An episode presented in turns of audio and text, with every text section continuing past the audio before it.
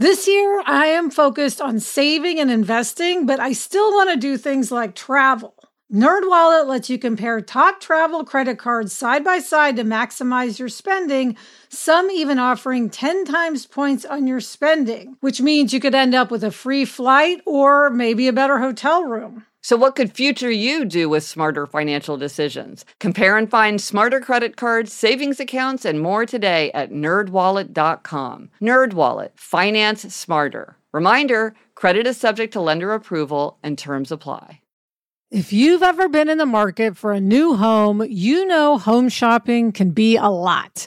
There's so much you don't know and so much you need to know. What are the neighborhoods like? What are the schools like? Who is the agent who knows the listing or neighborhood best? And why can't all this information just be in one place? Well, now it is on homes.com. They've got everything you need to know about the listing itself, but even better. They've got comprehensive neighborhood guides and detailed reports about local schools and their agent directory helps you see the agent's current listings and sales history. Homes.com collaboration tools make it easier than ever to share all this information with your family. It's a whole cul-de-sac of home shopping information all at your fingertips. Homes.com. We've done your homework. Hello and welcome to Happier, a podcast that's all about spoiler alert happiness. this week we'll talk about why you should beware of storing things and take another look at the stumbling block of email.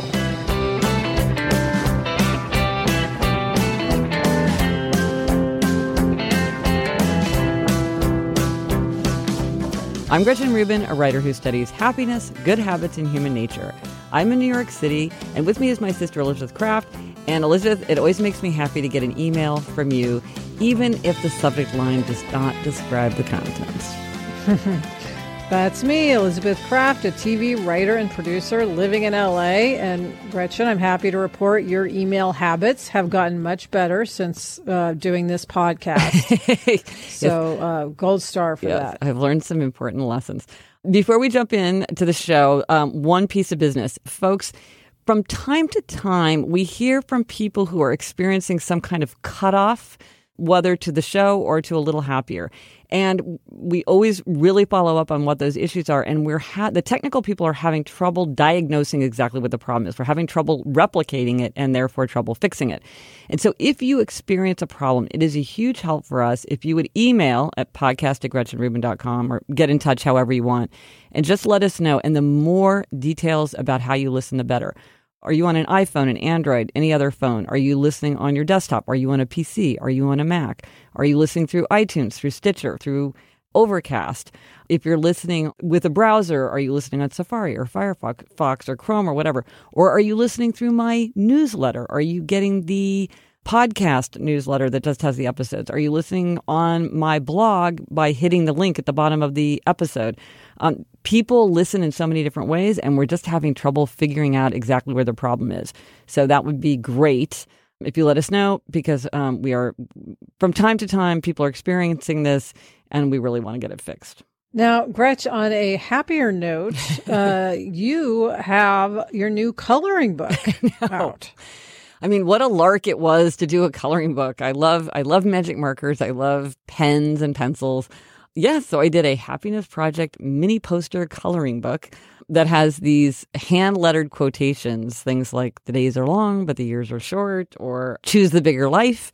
And you can color them in, and then they're they're on paper so that they're they're a little bit heavier, so you can rip them out and like post them on your fridge or on a bulletin board or frame them if you did an amazing coloring job or something. Um, so I will post a link to that and some images from the coloring book too. So yeah, it was, it was really a fun little side project. Yeah, I usually pre-order everything you do, so I must have forgotten to pre-order this. So, oh, um, such, I will order it today. You're such a good sister. Um, and sort of on the subject of ordering things, um, our try this at home tip this week is to beware of storing things. Yes. The idea is for some things like holiday decorations, seasonal clothes, vacation gear, storage makes sense because you put those things away and when you need them, you get them out again. Yeah. Uh, but in general, you want to be aware of what you're putting into storage. Yes. Now, I would never say that just because something is not used, it's useless because sometimes we love something even though we don't really need it or use it.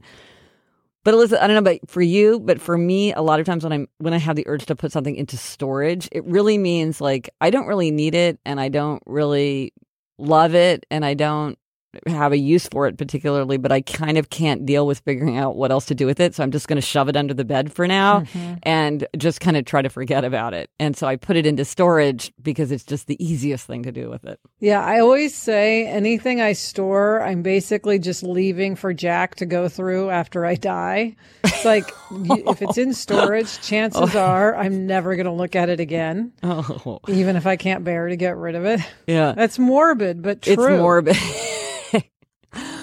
Well, and and the fact is, one of the advantages of being in New York City versus being in LA or Kansas City or somewhere else is like in New York City, it's hard to store things because we don't have attics, we don't have basements, we don't have garages.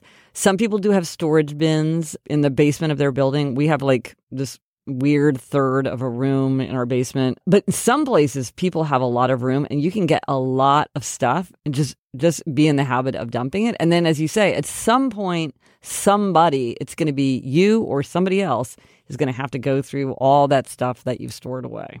Yeah. And uh, the other thing is when you store stuff, a lot of times it gets really gross anyway. Yeah. So you might have boxes of stuff that you think, oh my gosh, I couldn't get rid of this. I must keep it. And then like you open up the box 20 years later and everything's all mildew and mold and eaten by moths and totally disgusting anyway. Yeah. So there's really no point in having stored all of that. Yeah. Yeah.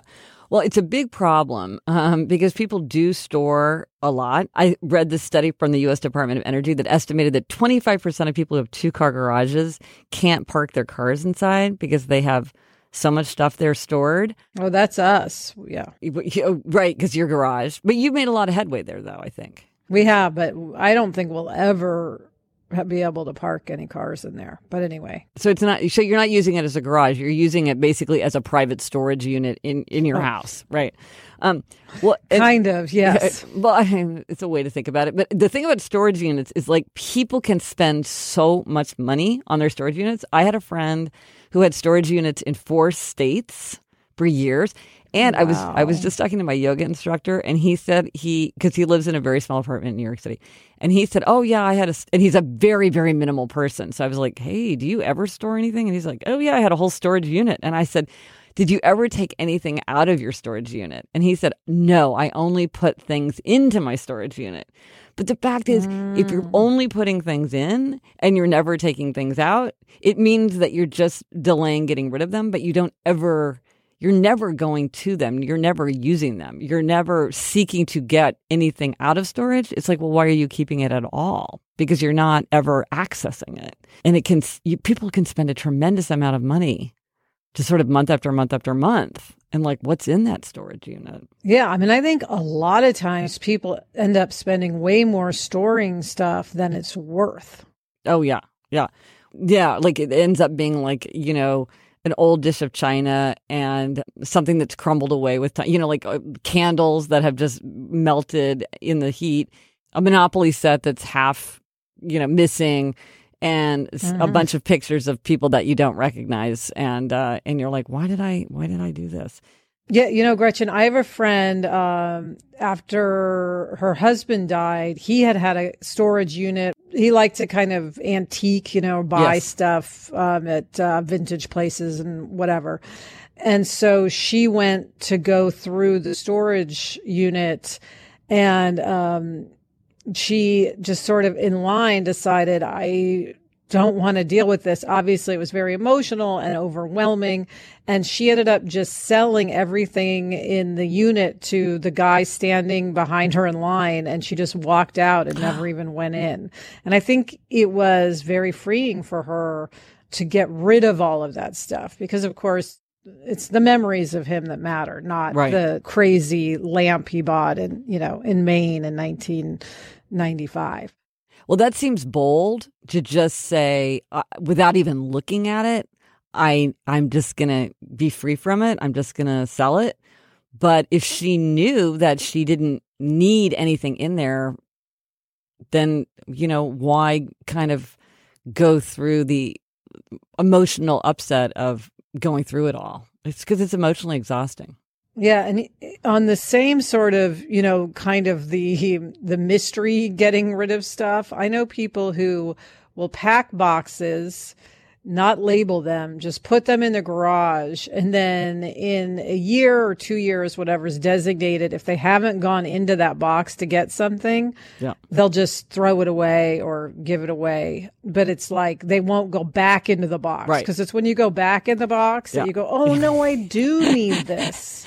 Yeah. you know. Well, you need to break the emotional connection to things. And and I think that that's part of why we have this impulse to store things. Is like it feels you're like, "Oh, but my son played with these Legos and enjoyed them so so so much. I can't just get rid of them. They still feel powerful or they still feel or this was my grandmother's china. I'm never going to use it, but it's valuable because it was important to her." So you put it into storage because you want to put it into some kind of limbo state. You don't want to relinquish it but you don't really have a need for it or a desire to see it or touch it or use it. But then this storage, this limbo state takes on its own force of emotional draining because you're surround you've got this stuff mm. kind of packed away that you don't really relate to for whatever reason. And that's exhausting, whether it's a whole storage unit or it's like your whole attic or it's just like the box jammed under the bed. You're like, what is that? I don't even really know. I got to deal with it in some way sometime. It's draining. I will say though, there are things like mom and dad kept a lot of our toys from childhood, which you could argue they did not need to do. Yeah. Yet we got so much pleasure out of bringing those toys out when we had kids and using them in Kansas City and sort of reliving, you know, our memories with those toys. And even though they are pretty, you know, they take up quite a bit of room, I would say we've gotten so much pleasure out of them. But see, I think that's a perfect example of like, if you're going to keep things, you have to carefully decide. Storing is dangerous when it's just like, I don't know what to do with this and this and this and this and this. So I'll just store it in my, you know, and that's what you can't do in New York because we don't have so much space. But when you carefully select things, it's like, then I think storage does work because you're like, I'm very specifically picking out a few things. It's highly curated. It doesn't take, it may take up mm. some space. It doesn't take up a ton of space. But then along those lines about what toys to pick, because it is like, well, which toys are they going to enjoy down the line? It's hard to know. There's some things that are, it's hard to know if you should keep them or not. Like my, my, in, my mother-in-law just went through this. She tried to give to my brother-in-law all of his framed diplomas from like high school and Uh-huh. college and everything. And he's like, I don't want them. And she's like, well, Uh-huh. I don't want them. And he's like, so then what happens to them? You feel like, well, I can't just, what are you going to do with your college, dip- your nicely framed college Right. diploma? It, it doesn't feel like you can just throw it away, but nobody else wants it. And what are you going to do with it if you're not going to hang it? I mean, it's, it's one of those, um, I don't, do you have your college diploma? What do you, like, it's a, it feels important. I have no idea.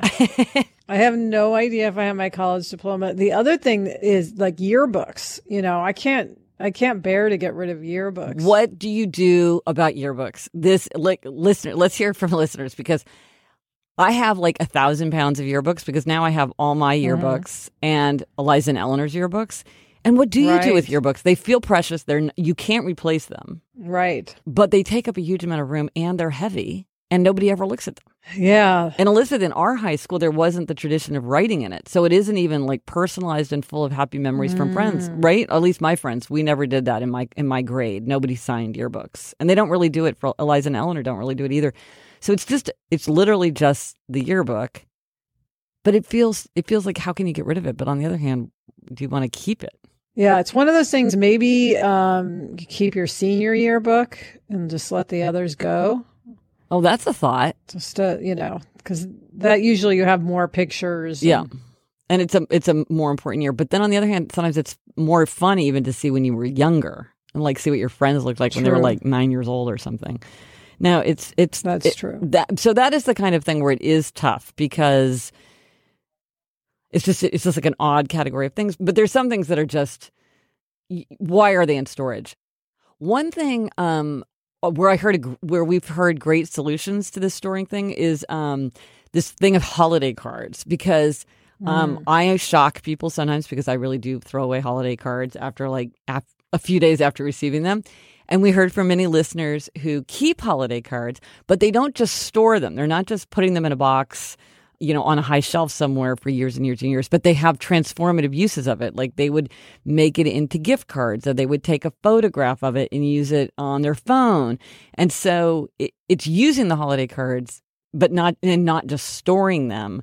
And so it makes more sense to hang on to them that way. Yes. So the idea is if you're going to use them, you can keep them, but don't just put them in a shoebox in the garage to be gone through Yeah. 50 years from now Yeah. Yeah. by someone not you because you're no longer with us. That's going to be my thing. If I'm never going to look at it again, literally, I'm just going to try to get rid of it. Well, that's a good rule. Yeah. So, I mean, I think, Gretch, we all want to get rid of stuff. We all want to declutter. We all want to live more simply. And the truth is, when you have all this stuff in storage, it is sort of this mental, um, you know, nagging feeling of weight. Yeah. So just beware of what you put in storage because once it's in storage, it's hard to get rid of it. Yeah. So um, if you just don't put it in storage, Yeah. you will never then face the dreaded what do I keep in storage and what do I now get rid of? Right, right. And if you don't put it in storage, you can more easily relinquish it to somebody who will put good use to it because maybe you're Yes, you're going to put that those four sets of china into storage, but you could take them to Goodwill and then other people could be using them for years because they've been f- put set free into the world to do their job um, Yes. instead of just waiting in a box.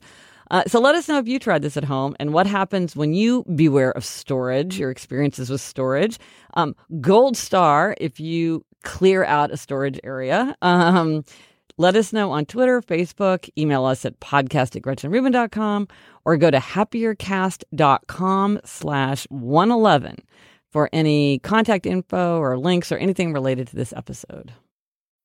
When you're hiring for your small business, you want to find quality professionals that are right for the role. That's why you have to check out LinkedIn Jobs. LinkedIn Jobs has the tools to help find the right professionals for your team faster and free. And, you know, Elizabeth, I now work with a team and hiring the right people is so important. It's maybe the most important thing. And LinkedIn makes the process of identifying and hiring people easy and intuitive. I know that when I've been hiring for my team, it's hard to find quality candidates to interview. And LinkedIn isn't just a job board. LinkedIn helps you hire professionals you can't find anywhere else, even those who aren't actively searching for a new job but might be open to the perfect role. In a given month, over 70% of LinkedIn users don't visit other leading job sites. So if you're not looking on LinkedIn, you're looking in the wrong place. On LinkedIn, 86% of small businesses get a qualified candidate within 24 hours. Hire professionals like a professional on LinkedIn. Post your job for free at linkedin.com slash Gretchen. That's linkedin.com slash Gretchen to post your job for free. Terms and conditions apply. The weather's getting warmer, so it's time to say goodbye to jackets and sweaters and hello to shorts and tees. I wanted to update my wardrobe without spending a fortune, and luckily I found Quince. Elizabeth, I got the flow knit wide leg pant. It's very light, it's perfect for the summer. It packs very easily. I recently went on a trip with my family and I took it with me, and they were just the thing to wear on a really hot day where I wanted to be covered up, but I wanted something that looked great and also was very comfortable. And the best part, all Quince items are priced 50 to 80% less than similar brands. By partnering directly with top factories, Quince cuts the cost of the middleman and passes the savings on to us. Get warm weather ready with Quince. Go to quince.com slash Gretchen for free shipping on your order and 365 day returns. That's Q-U-I-N-C-E dot com slash Gretchen to get free shipping and 365 day returns. Quince.com slash Gretchen. Okay, Elizabeth, time for a happiness hack. Yes, uh, this comes from Amanda Gretchen. She says, The tip I want to share is just flip a coin. Whenever I'm struggling with a choice between discrete, identifiable options and it seems like both would be fine choices and I still can't decide, I flip a coin. So say I flip the coin and it's heads. If I'm disappointed by the outcome, then I likely had a subconscious preference for the tails outcome. So I've learned my preference and I go with the tails outcome. If it's heads and I'm pleased, then I likely prefer that outcome. If I flip the coin and I'm still indifferent about the outcome, then at least the decision has been made by the coin flipping fates and I can move on. I'm a questioner, so as you can imagine, I can do a deep dive into the smallest decision. So this is a great way for me to cut to the chase and accept the outcome. Oh, I love this. yeah, it's a great idea. I've heard um, of people doing this before, and it really makes sense. It's like your subconscious is telling you the answer. Yeah, well, and I love because, uh, as Amanda points out, for questioners, sometimes they do fall into analysis paralysis, and so, and I, mm. and I'm always looking for like, well, what are strategies that the different tendencies can use to deal with sort of the downsides of their tendencies? And this is a great one. And she makes a very question or argument for like why it's logical and efficient to just flip a coin because mm-hmm. sort of mm-hmm. either way you win, whether you care or you don't care. Yeah. And I love that she's like, if I'm indifferent, then that's it. Decision made. It's like there doesn't have, you know, doesn't have to be a real reason to do one thing or another right. sometimes. Well, and that's the thing is sometimes they're they're both the right choice, and so that's where also questioners can get hung up on like the the desire for infinite research, infinite information. Because how do I make the best choice? Where sometimes you're just like, they're both right choices. So just pick one, and this way, like she said, it just it just cuts that down. Um, lets her cut to the chase. So I think that's great. And by the way, if you don't know what a questioner is, I will post a link in the show notes, uh, and you can find out if you're an upholder, a questioner, an obliger, or a rebel. And uh, yeah, questioner. This is a great questioner strategy from Amanda. Now, Gretchen, it is time for a happiness stumbling block, and we're calling this a happiness stumbling block 2.0 because it's one that we've already discussed, yet we need to discuss it again. It's evolved. Yes. Um, and this is the happiness stumbling block of email. Yes. Email is wonderful. It does make our lives easier, but it also can drive us crazy. Um, we've talked about emails before in episodes 66 and 99 but there is more to say. Yes. a listener, uh, Elizabeth, sent us a hack related to email, and that got us thinking about what a great hack it was and also other aspects of email um, that we could think about. Yeah. So this came from Elizabeth, who's planning her wedding. She says, my happiness hack has been to create an email address and account specifically for wedding related communication. I have found that doing so ensures that wedding related emails don't get lost in my personal email inbox and assists in compartmentalizing, i.e. ensuring that wedding planning doesn't take over my life because I am not aware of all the wedding related emails I receive until I am ready to check this account. This is a great thing. And I think genius. Yeah, this is a great thing. And I think I have seen people do it. And I think it's a great idea for it could be a family reunion, could be a big anniversary party, could be a bar mitzvah. Um, it just, as she says, it's like it lets you just keep all these things organized. And when you're ready to deal with it, it's all together. And when you're not wanting to deal with it, it's not distracting you. It's like it's it's just a way to make everything simpler. So, Gretch, that's a good email habit. Yeah. Um, there, some more bad email habits have arisen since our last discussion. Yeah. Well, I think one of the things with email is it's this ubiquitous part of our experience, but I think sometimes we're not aware of the things that we do that might be annoying to other people because we just simply do not hmm. know. For instance, in all innocence, I was sending people work emails over the weekend because I didn't realize how annoying people consider that behavior to be. I had just literally never thought about it. But once it was pointed out to me, it was helpful. So we thought maybe it would be good to review some of the things that might annoy other people so that you could be aware and not accidentally do something that rubs other people the wrong way. Yes. So there's the all caps email. Oh my gosh. So I have a neighbor. I live in a small building, and um, one of my neighbors was always writing in all caps. And finally, I said to him, I'm like, when you write to me in all caps, it makes me feel like you're yelling at me. He's like, oh, I just do that to make things more legible. And I was like, ah maybe you think that you're doing a good turn, but that it really felt aggressive to me. So again, he he thought he yes. was being helpful, but it, I don't I don't think that's a good way to increase your legibility. And then there's also the dreaded return notification. which is when you get an email and the little box pops up and says like the sender would like to be notified that you have received this email. So, do you want to mm. send them a notice that you've read it? And I think some people they just they're like I'd like to know that she's read this email, but I feel like it's really intrusive. I'm like you don't need to know my email habits and my business and like I'll read your email when I feel like reading your email and I'll answer I, I I think that unless there's a pressing specific need for someone to know, like for a legal reason that you have received an email, I don't think that you should routinely request that people notify you that they've received your email. Yeah, it feels like they're checking in on you. Yes. They're, they're trying to look over your shoulder. Exactly, exactly. Uh, and it feels like a hint, like you need to tell me as soon as you've read this. It's like, well, chill out, man. Yeah. Now, the other thing people do, sort of along the same line, Yeah. is making their their email high alert. Yes. this can be tempting. Like I'm often tempted to make things high alert with Jamie because he never answers my Uh-huh. emails. I'm like, I'll just make everything high alert.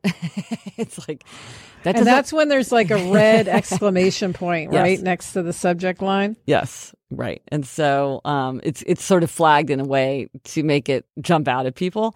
Again, this is something that you do not want to overuse, and you will be like the boy who cried wolf in the story if you make everything high alert. It's really something that should be saved or something where it's like, we're going to have to pay a high penalty if we do not do this by five o'clock today. That's like, yeah, you can send that high alert, but not just like, hey, are our plans confirmed for Sunday brunch?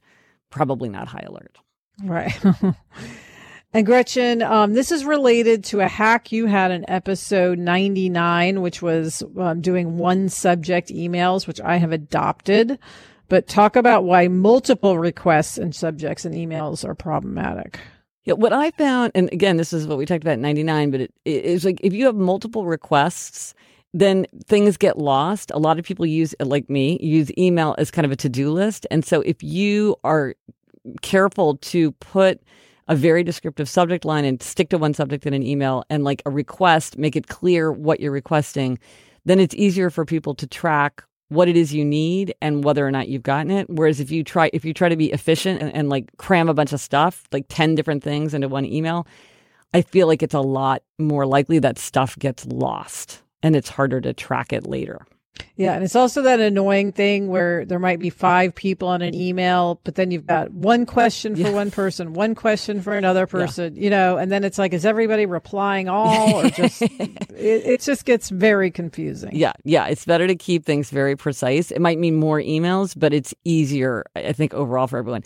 But speaking of keeping things like very precise, there was a great article in the Harvard Business Review um, where somebody was writing about military practices for email, and I will put a link to it because it's it's got a lot of great ideas. But kind of the bottom line of it is use keywords and subject lines and also make it clear what you're asking for. So you might use the word like action or decision or sign or request so that people know like, okay, what is going on here? And then they have something called BLUF bottom line up front, which is put the most important information at the top. I often get emails where there'll be kind of a lot of general information and at the bottom and they're like, and by the way, we need XYZ by end of day. Right. And I'm like, Right. you know, I'm only reading to the bottom because I'm in a folder. Most people are not going to get to the bottom of your email. and then the, the other thing they say is write short Mm. and that you should take time, and especially the more people who are getting it, take the time to make it short because you will just communicate more effectively and you will save people a lot of time. Mm. Yes. We all appreciate brevity in emails. Yeah. Yeah. Also, Gretchen, this is a big thing in Hollywood. Don't show everyone else's email addresses. No. You know, email yourself and then put others in BCC. I mean, I can confess to you that I have gotten like emails to, you know, 50 people and Yeah. there will be people on there where I go, Ooh, they're on the email. Let Yeah. me re- note this email address. Should I ever need to email this television star about something? Um, and so that person may not want me having their email address, but, um, you know, if it's there for the taking, I'm going to take it. So, um, you got to be careful about that. Right. If you're emailing your book club and everybody's email shows, nobody cares. Yeah. But it's the problem comes when it's like a big group of people who don't know each other. don't know each other and wouldn't necessarily give each other their emails because now their emails are exposed and this is this people really do get angry at this because they re- because it's like it's for them to to reveal their email to who they'd like to reveal it to. Yeah. I can I can imagine that in Hollywood this is a special problem, but I think people get annoyed Yes. in all walks of life. And it happens all the time. And it happens all the time. And if you don't know how to do this, what Elizabeth just said, like email yourself and put everybody else in BCC, have somebody show you how to do it. It's super easy, but you do have to know how to do it.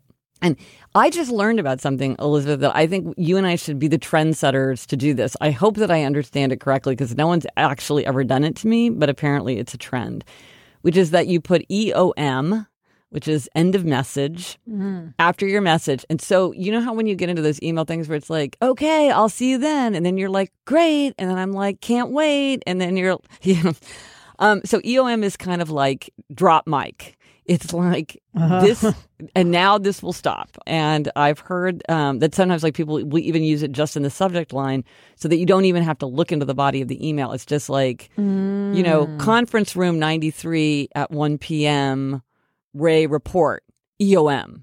So nobody has to do anything. They just get the information. And I think this this would eliminate sort of just a layer of unnecessary emails. Just clean up people's inbox ever so slightly. Yes, because I cannot tell you how many times there's the group email about when we're meeting. Yes. And then you go, well, I'm not going to respond. It's obvious, you Yeah. know, that this is the end of message. Yes. But then if somebody else in the group says, can't wait, yes. And maybe somebody else chimes in looking forward to it, then you look like the jerk not being enthusiastic and excited. So then you're like, okay, I'll reply all and say how much I cannot wait for the meeting in the conference room at 11. No, So I think this is a brilliant solution to that.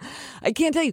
I always think, do people feel like I'm surly because I don't answer those? Yeah. I mean, I am the person who's like, I'm just not going to do it, but I fear that they're going to Yes. think I'm antisocial. Oh, it's so funny. Yes. It's so funny. Now, Elizabeth, Megan um, from our hometown, uh, she's in Prairie Village, Kansas, but that's that's part of Kansas City.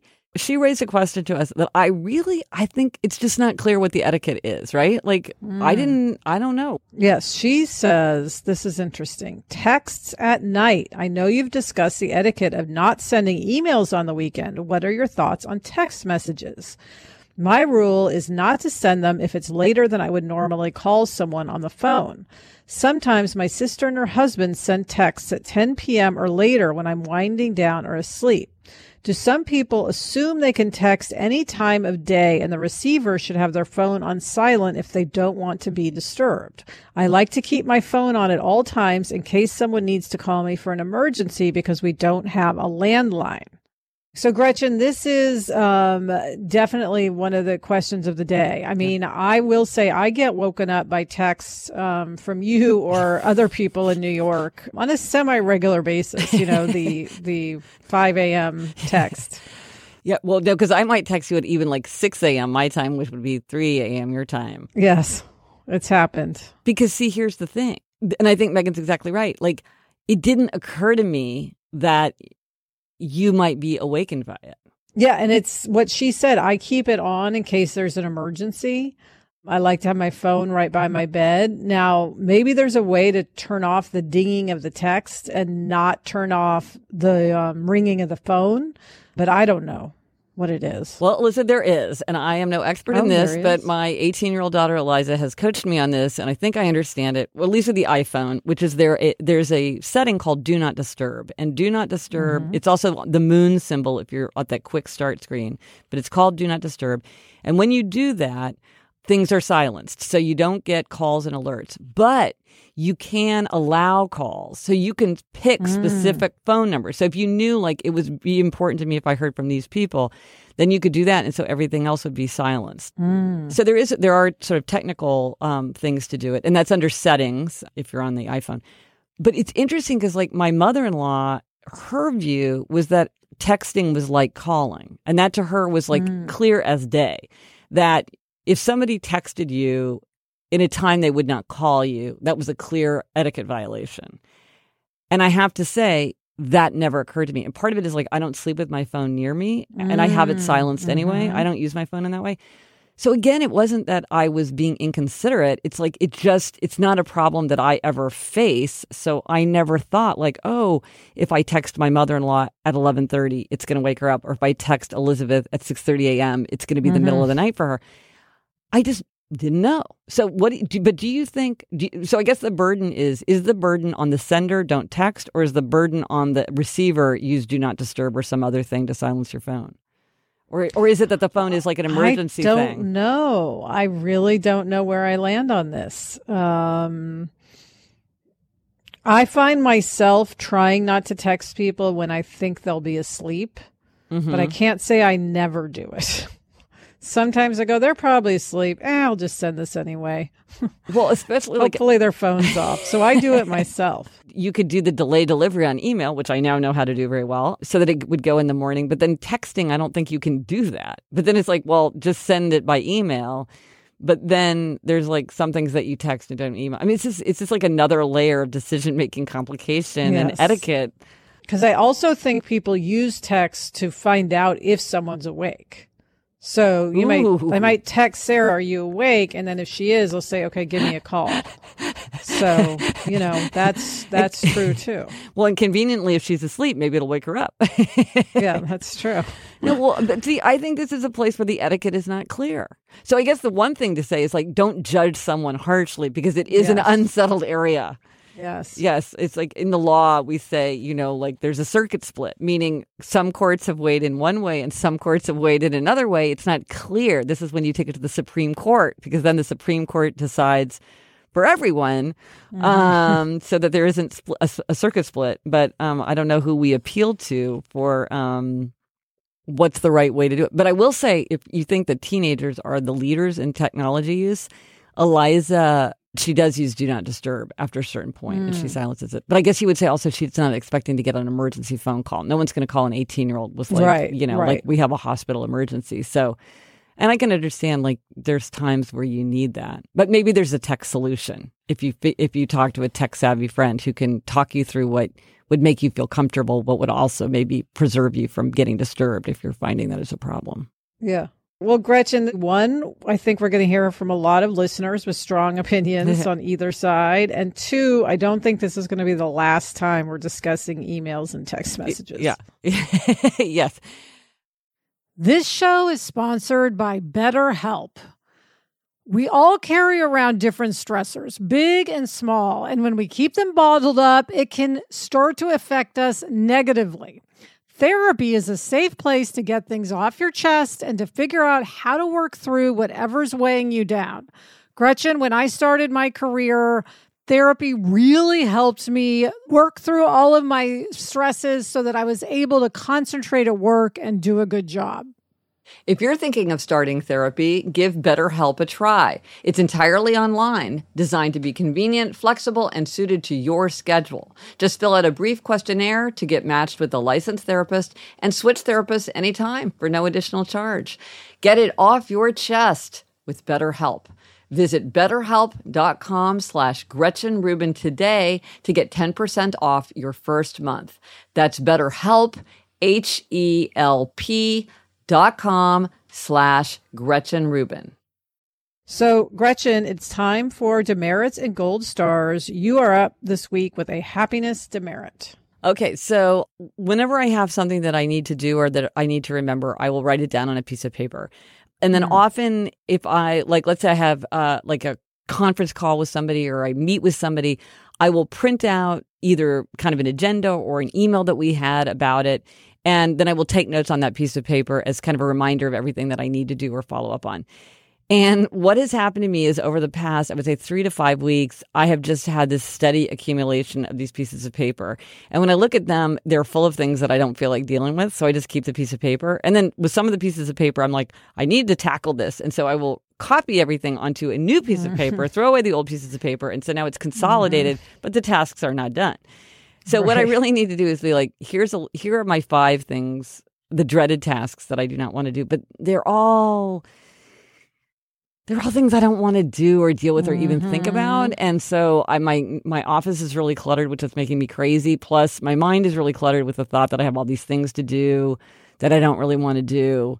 And it's weighing me down. And yet somehow my, all my usual tricks and tips and strategies mm-hmm. that I use mm-hmm. for getting myself to tackle these things. Part of it is I have a ton of work to do.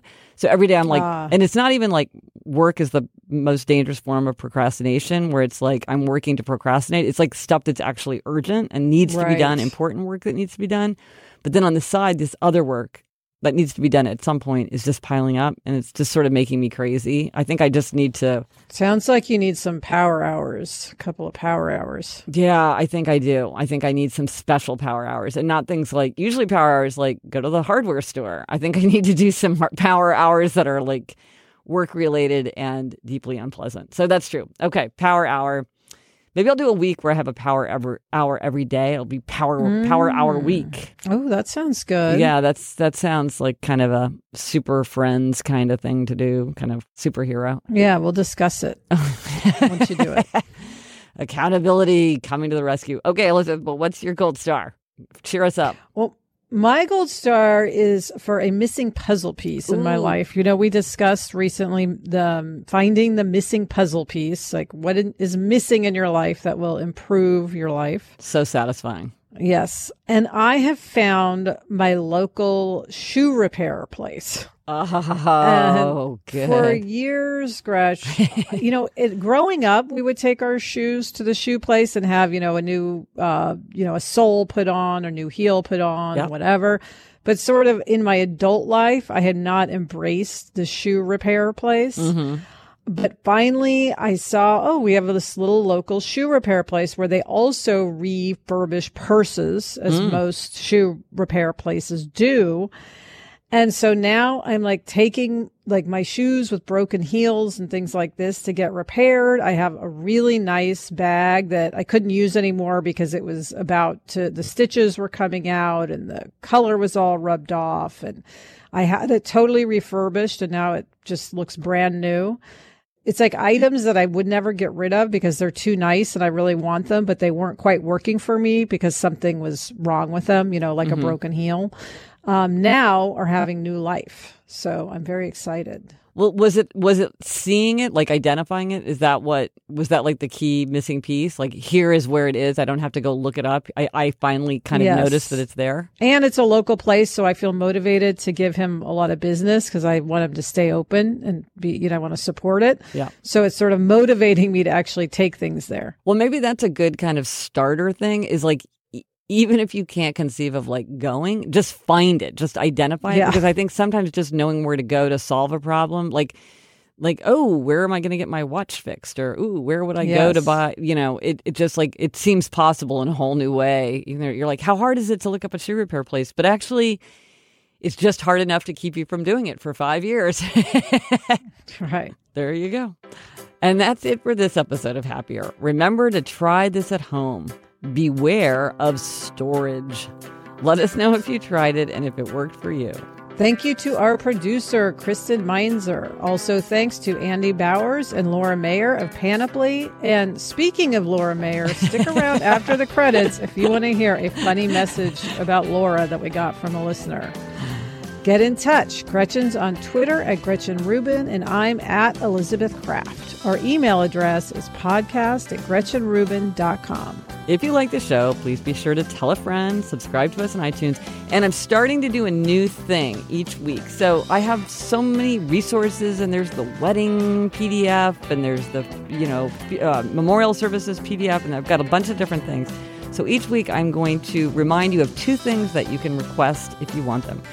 Uh, this week, I'm going to remind you that if you would like to have the PDF of my 81 favorite works of children's literature, which was like the most fun that I ever had putting that together, you can email me and request that.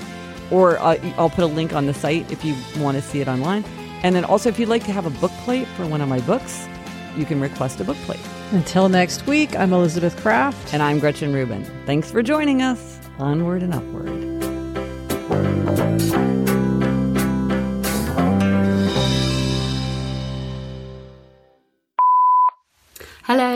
It's Charlotte from London. Uh, when I first started listening to Happier, I loved it because at the end you used to say, and thanks to our Lord Mayor of Panoply. And I was like, they're so whimsical. They have a Lord Mayor. But actually, you were just saying Laura Mayer. but it made me very happy. um, so, and it made me laugh when I found out. Thanks very much. Bye.